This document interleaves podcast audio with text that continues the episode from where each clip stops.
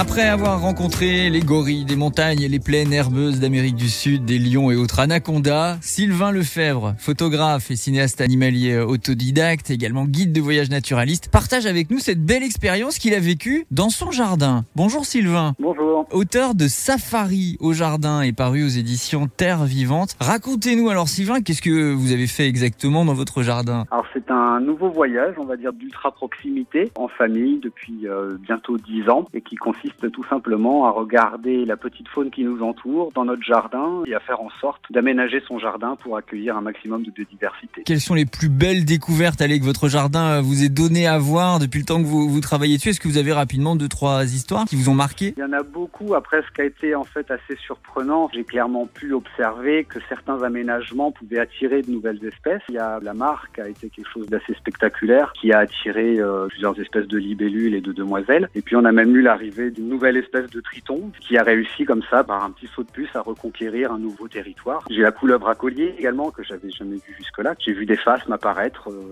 je pensais même pas qu'il y avait des phasmes en Bretagne. De belles surprises, hein, on l'entend. Et alors, au-delà de la beauté de ce que vous y trouvez euh, dans votre jardin, l'aspect pédagogique et transmission aux enfants est aussi essentiel, visiblement, dans votre euh, travail. Bah oui, oui. Maintenant, le challenge, c'était de savoir si, après l'avoir fait avec des classes, si j'étais capable de le faire avec mes deux enfants, de les intéresser sans les dégoûter. Et l'idée, c'est d'aller un, bah, un, petit peu sur le terrain de tous ces animaux qu'on dit mal aimés. Je pense aux araignées, hein, par exemple. Pourquoi aimer la coccinelle et détester l'araignée Si ça se joue à une paire de pattes près, on n'est quand même pas sur quelque chose de fondamentalement très différent. Et voilà, je me suis rendu compte qu'en leur mettant des araignées dans les mains dès le plus jeune âge, eh ben, que euh, voilà, à 5 ans, à 8 ans, elles considéraient avec autant de respect une sauterelle qu'une épère. Dernière chose, Sylvain, si moi aussi je veux faire un safari dans mon jardin, qu'est-ce que vous me conseillez? Est-ce qu'il y a des principes de base en quelques mots? Le but, c'est de sortir euh, clairement du terrain de golf. Ça, c'est la stérilité au possible. Donc, le but, c'est de laisser la végétation euh, s'exprimer et puis d'essayer d'avoir une mosaïque de micro-habitats, des carrés d'ortie sur lesquels vont venir pondre une dizaine d'espèces de papillons, un tas de feuilles mortes, une haie de bois mort, euh, sur lesquels vous allez laisser